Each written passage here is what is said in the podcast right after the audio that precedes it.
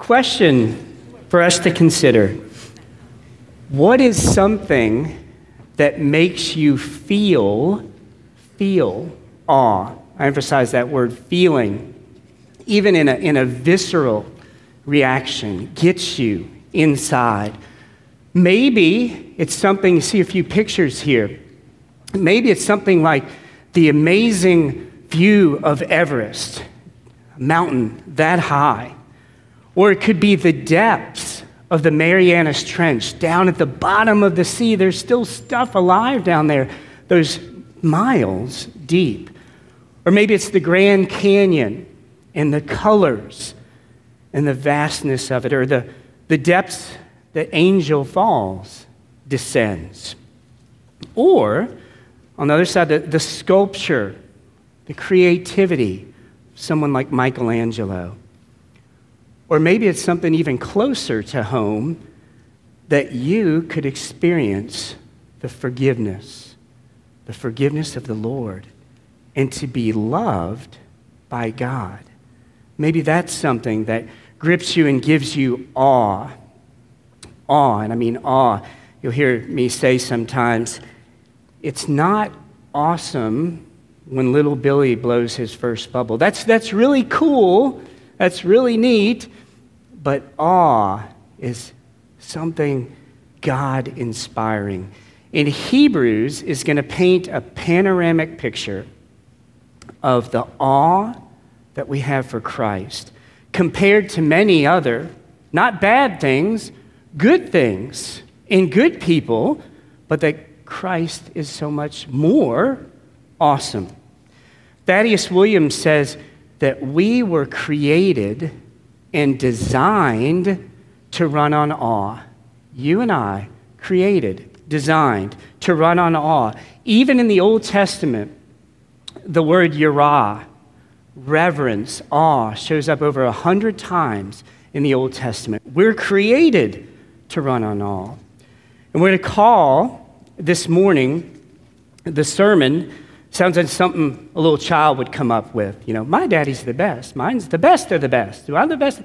Jesus is the best of the best of the best. In the big idea that Howard mentioned earlier, sorry for the audible, good football term though, Howard, you nailed it. In a culture satisfied with too little, we are called to experience awe. That's what we're called to. With that in mind, if you would stand for the reading of God's word, a little bit unusual for us. This is a short one. We also often have you stand for 30 verses or so. This is so dense, so powerful. Four verses. The author of Hebrews writes God speaks. Long ago, at many times and in many ways, God spoke to our fathers by the prophets. But in these last days, he has spoken to us by his Son, whom he appointed the heir of all things, through whom also he created the world. He is the radiance of the glory of God and the exact imprint of his nature and he upholds the universe by the word of his power. After making purification for sins, he sat down at the right hand of the majesty on high, having become as much superior to angels as the name he has inherited is more excellent than theirs. Would you pray with me? Our Father and our God, indeed, help us simply this morning to experience, to appreciate, to be more in awe of Christ. In his name we pray. Amen. You may be seated. So, as we enter into this magnificent book, a little bit of you know, groundkeeping, a little background, quick points of background for this book. The first point, the author. You heard me when I read it, I said, the author of Hebrews. Who is it? We don't know for sure. We'll admit that. Okay? A lot of people say Paul. To me, it seems a little different than what, how Paul would write. There's no greeting, and Paul usually mentions himself.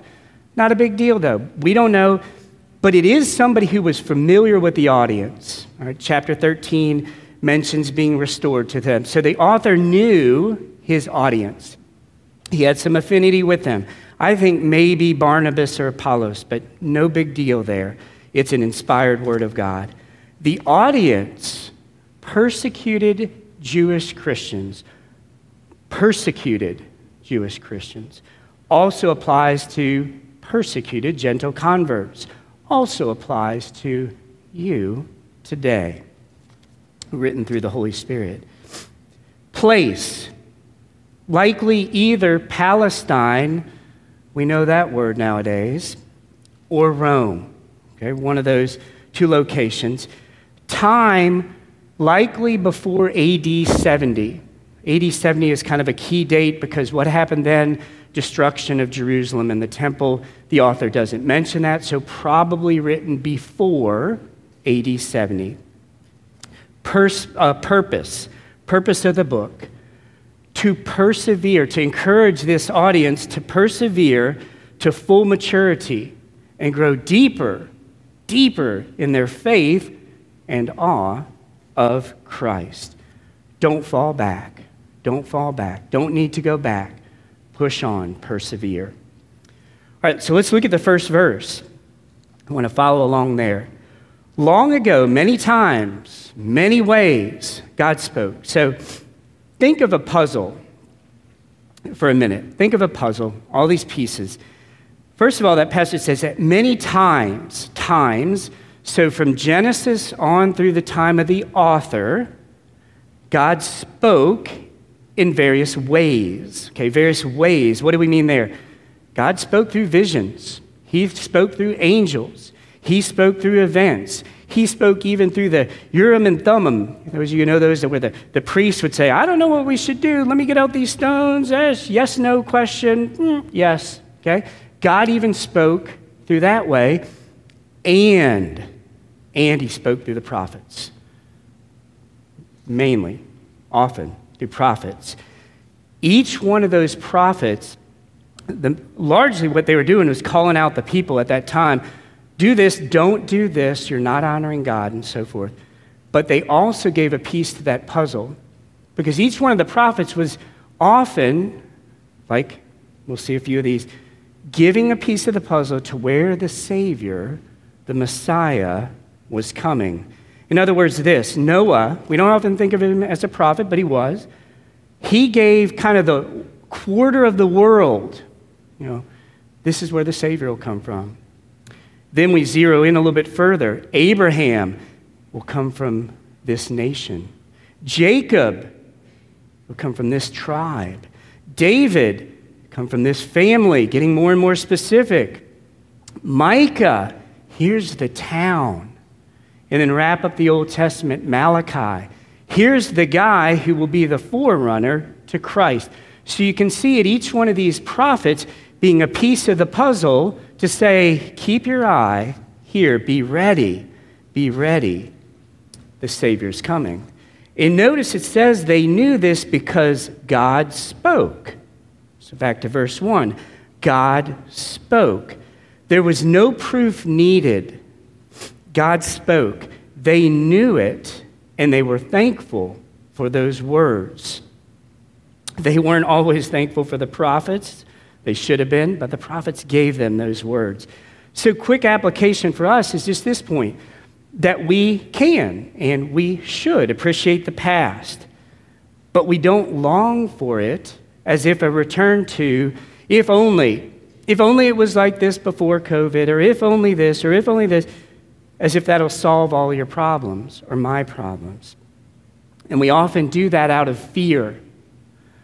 Scared of what's coming, I just want to go back to the known, or a longing for ease. If only I could have this, then I'll be set.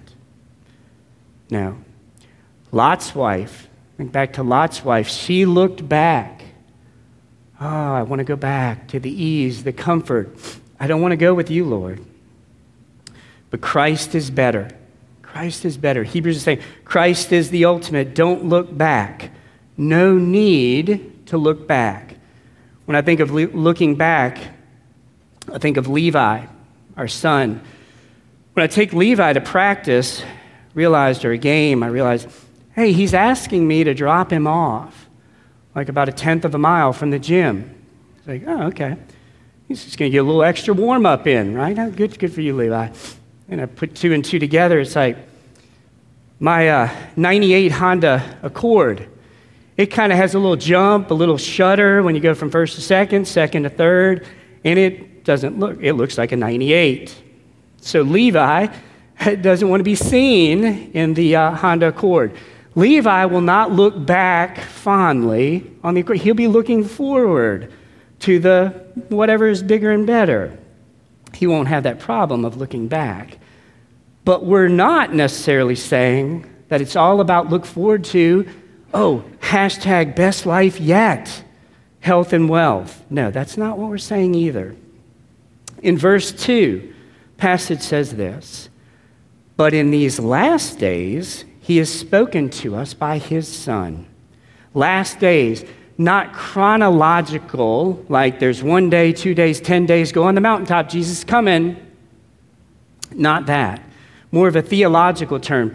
The author of Hebrews was in the last days, just as we're in the last days, and we're thousand plus years apart. Once Christ was resurrected, we're in the last days until he comes again. More of a theological term. A time hard for the audience to keep the faith. Remember that persecuted, persecuted. How about us? Is it hard? Matt, you're a Christian. Oh, God bless you, sweetie. Do we get that? No, no. Or you're old fashioned, right? In the class just this morning, you gave us all. You're old fashioned. You're uneducated. You're bigoted. You're judgmental. Christian, but we don't need to give in. One of the beauties of apologetics, again, we heard in the class, it helps to strengthen our faith. It help, uh, helps us to recognize the errors in the opponents, what they're attacking us and persecuting us with. To that point, in the UK a few years ago, there was what was called, I think, the atheist bus campaign. And you would see these buses with these messages here there's probably no God. Stop worrying. Enjoy your life. Okay? Get on with life, seeking to silence the voice of God. But in many ways, it backfired because then the Christians stood out, got their own ads on the buses. There definitely is a God. Awakened the truth, in effect. And you look around nowadays, there's a group called, I think it's the New Atheists, Richard Dawkins and Harris and all these. Dawkins wrote this book, God Delusion, in which he was just saying, hey, don't worry, in a matter of time, science will explain everything. There will be no more need for the miraculous or God or any of that. Just give it time. Science will explain everything. So, in effect, trying to silence the church. Some of you may have heard of the book then, in answer to Dawkins' God delusion, coming to faith through Dawkins, taking his arguments and boom, hole, boom, mistake, boom, error. The church will not be silent. The church, if you look at the book of Acts, persecution leads to the spread of the gospel. So, the church, those coming to Christ through analyzing and studying those arguments that Dawkins was proposing. Now, I don't want us to lose sight of this. The Bible is not a science book, okay? Check. However, nothing in the Bible is proved false by science. In reality, when you think about science, who would have been the leaders to bring about science? Christians through the ages, amazed at God's creation, let's study it. How beautiful, how good it is. Christians leading the way in that study. The more we learn about the magnitude of the universe, the more indication there is of a creator.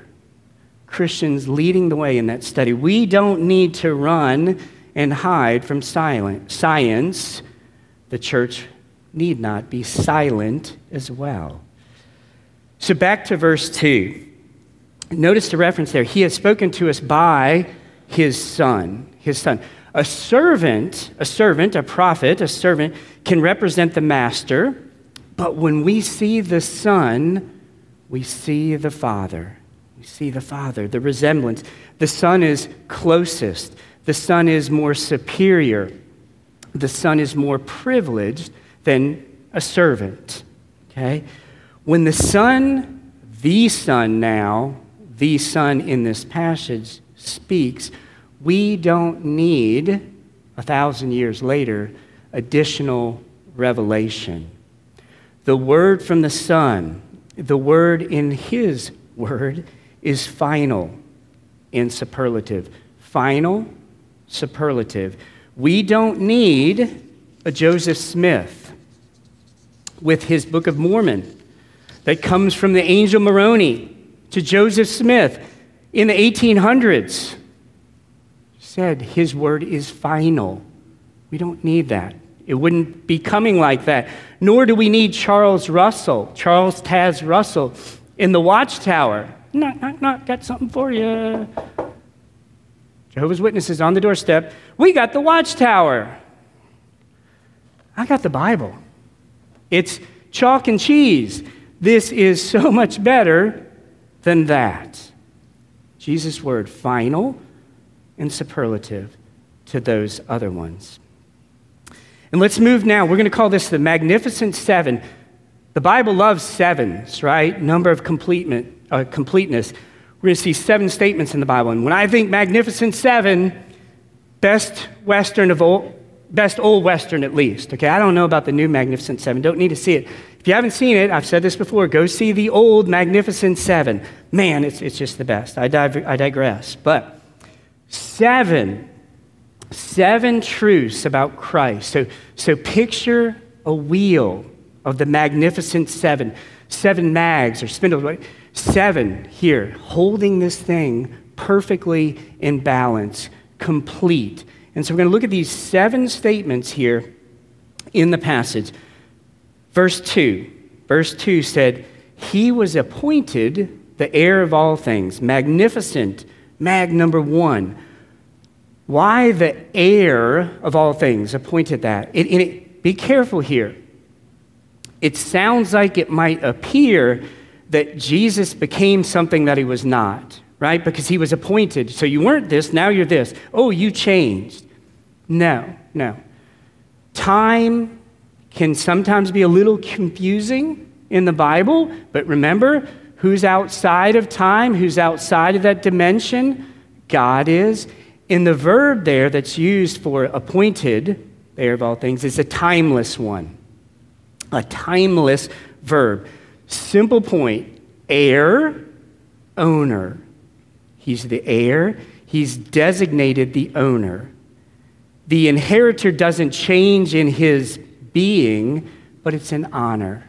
You are the inheritor. You are the owner of all things. All that we have, he owns. He doesn't need it, but he owns it.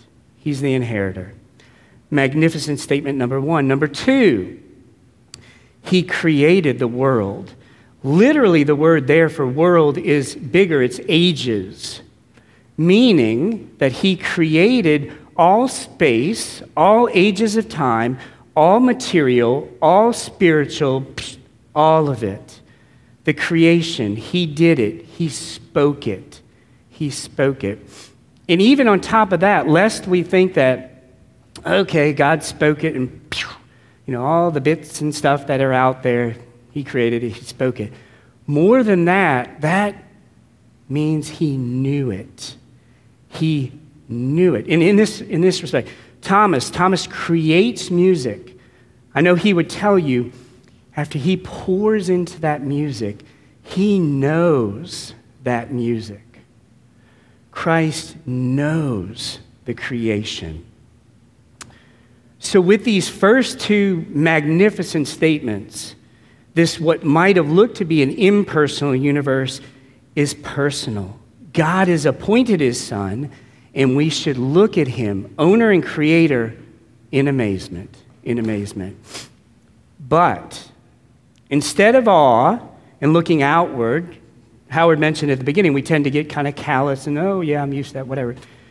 Thaddeus Williams puts it, puts it this way 84% of Americans believe the goal in life is to enjoy it as much as possible. Okay, we get that. Enjoy life as much as possible. But they do that by pursuing what they like best, and they've decided that the best way to do that is to look within. What's best for me? What do I want to do? What makes me feel best? That many Americans. Clearly, this passage say, no, no, no, no, no. Don't look within. That's going to shift and change and psh, look up, look out to the Creator. G.K. Chesterton put it this way He said, If a man would make his world large, he must make himself small. Even Einstein added on to that. A person starts to live, starts to live when he can live outside himself. So, those first two magnificent points are saying Christ's relationship to creation. Now we get two that focus on Christ's relationship to the Father. Okay? And here we're going to get our M&M verse, our memorize and meditate verse for the week. Verse 3, that he's the radiance, the radiance of the glory of God. That, that he is, literally is, is who being, who being the radiance of God, meaning Christ is pre-existent, pre existent, always there, and his being is essential. It's necessary for Christ to be there. He radiates the glory of God. Radiance, like bursting out of a brilliant light. You see this picture of light coming forth. You've got the source of the light, and then you've got these rays coming out of the light. Now, realize also that, that the light, again, it's not impersonal, it's personal. We saw back in John that the light shines in our hearts. It's a personal light. But this radiance, light from light, light from light, very God from very God. It's one of the reasons that we say in here the Nicene Creed light from light, true God from true God, very God back in 325, 325, predecessor to the Jehovah's Witnesses, Arius said, There was a time when Jesus was not. He's a great guy, he's a demigod, he's super powerful, but there was a time when he was not. Athanasius, at that same council, stood up to him and said, No, for when has one seen light without effulgence?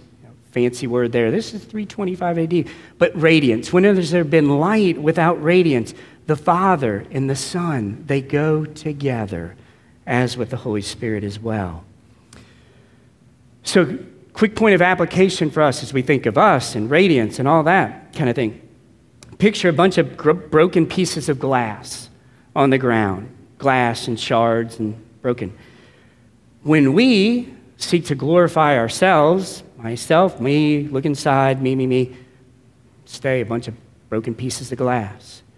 But when we seek to reflect the radiance, reflect back to the Lord, then we become the mirror, the mirror that we should be to reflect Him properly.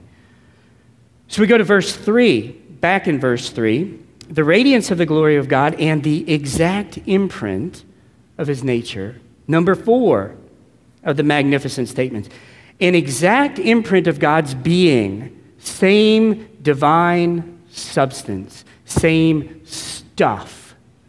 Technical word there, same stuff. Same divine substance. Is it sounding a little bit, little bit theological and heady? In one sense, I hope so. Sometimes Christians, we can kind of dumb some stuff down. But then we go off to work and we wrestle with heady, hard stuff. The author of Hebrews, he's writing to people, Socrates, Plato, Aristotle, they got all these Greek scholars going around. So sometimes you got to wrestle with things a little bit, and that's, that's a good thing. The word there, he says, is exact imprint, character. What does that sound like? Exactly our English word, where character in a play is resembling somebody, okay? That word there, imprint, character, they would picture the, the, the, the emperor's imprint onto a coin, is resemblance, resemblance, saying when you see Christ, you see the character, you see the stamp, you see the imprint of Christ. So, from the creation, magnificent statements, to the Father, to now how the Son relates to his world. Number five, he upholds the universe by the word of his power.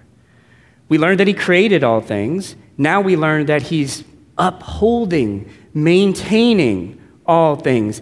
And he does this with the word of his power. The word of his power, the whole universe.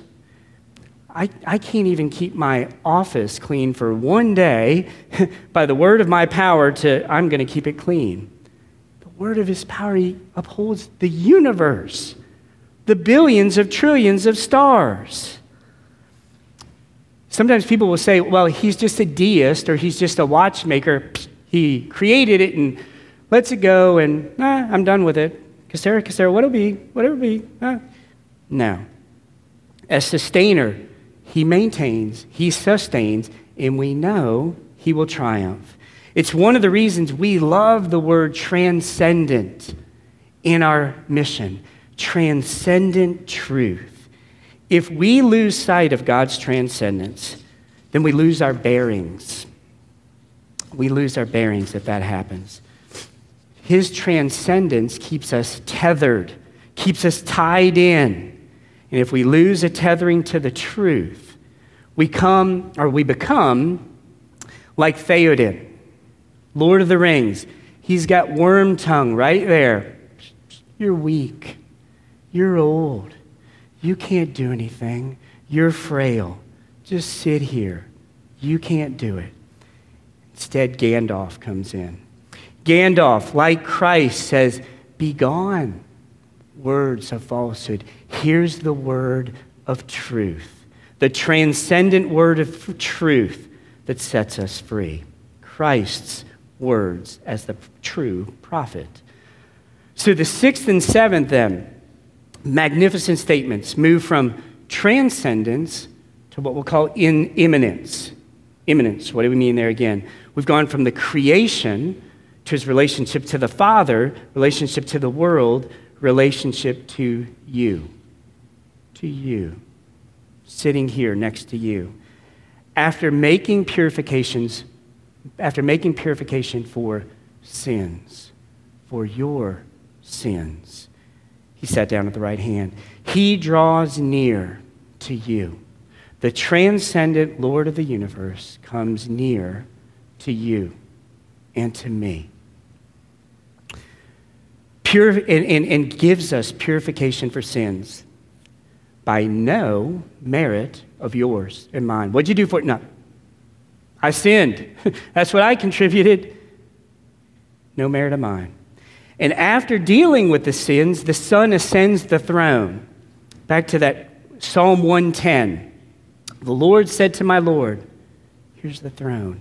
And that psalm gives us the whole like the background for Hebrews, and we're going to unpack that more as we go. But that's where that Psalm 110 and the call to worship was. He sat down, makes purification for sins, sits down. How many times did a priest in the Old Testament sacrifice one, sacrifice two, ten? Whew, I'm going on vacation. Nope. No vacation, no seat. Never done. Never done. Christ sits. Done. I'm done. I've completed your purification for sin. Amen. The final one, number seven, verse four says this having become, having become superior, having become. Again, we don't want to make the mistake that he became something that he wasn't before. But what does it mean? It means in Philippians 2, where it says, He came and He was humbled and He was humiliated by coming to earth. Christ took on, became humiliated. He's still the same stuff, but He's humiliated. Now He's declared to be superior. His stuff doesn't change, but He's recognized to be superior. Valedictorian of the high school class.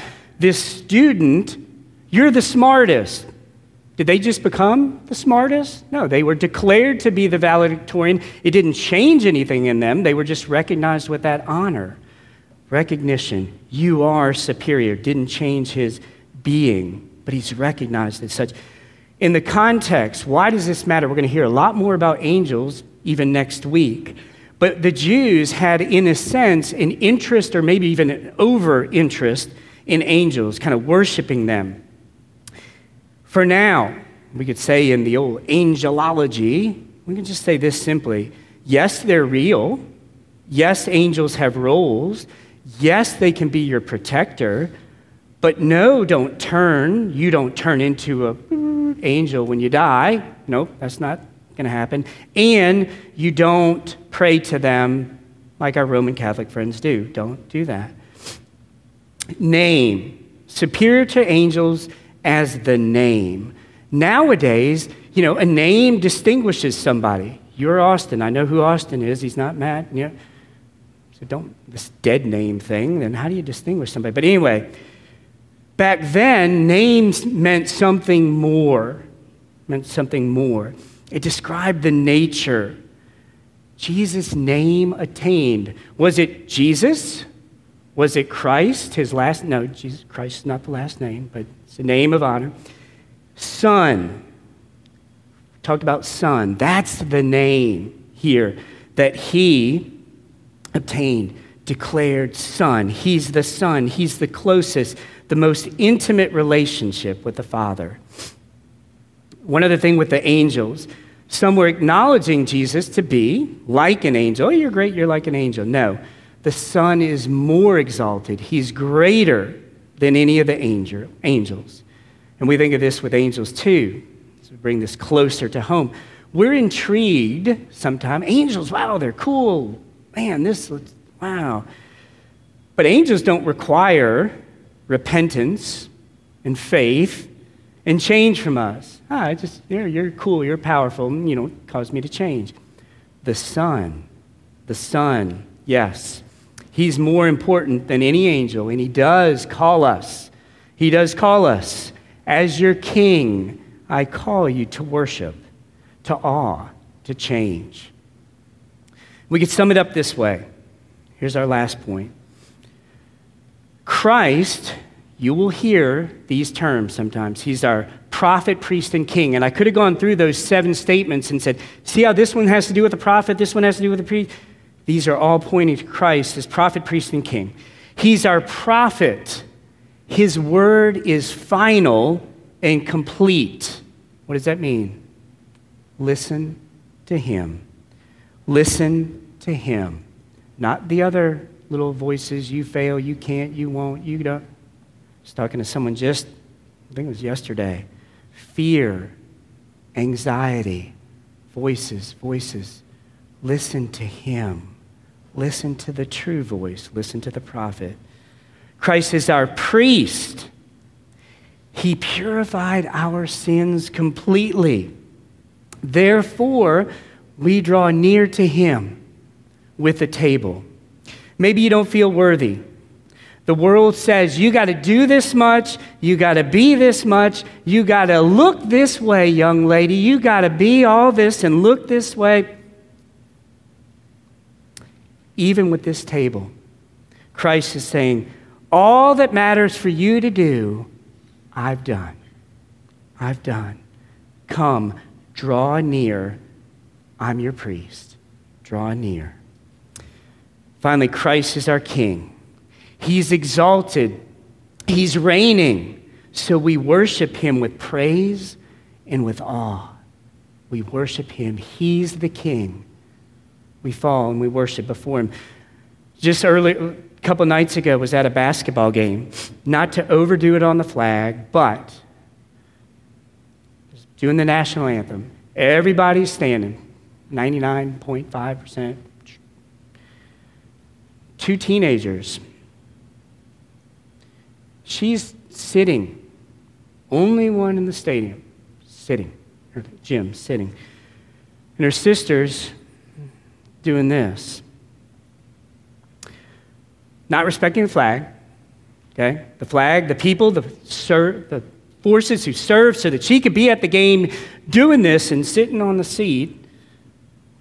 Disrespect. Kind of ticks you off, right? But then all the more, Christ is our King.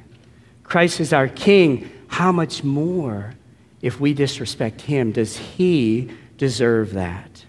Does he deserve that? And the good thing about him, too, he's not going to get ticked off the way I did my sinful, ticked off at the girls for not doing what they should have been doing. But Christ lovingly, lovingly calls us as your king. The best that you can do is to worship me. It's your best to do that. It's my best to do that in awe. I'm going to do something just slightly different as we close in prayer. And that's simply this. Just for like a minute or two, I'm going to open us in prayer and then just give the opportunity. Like if you want to just popcorn prayer, Christ, I praise you because. I praise you because. We'll have a couple minutes of that, and then I will uh, close us as well as we then come to the table.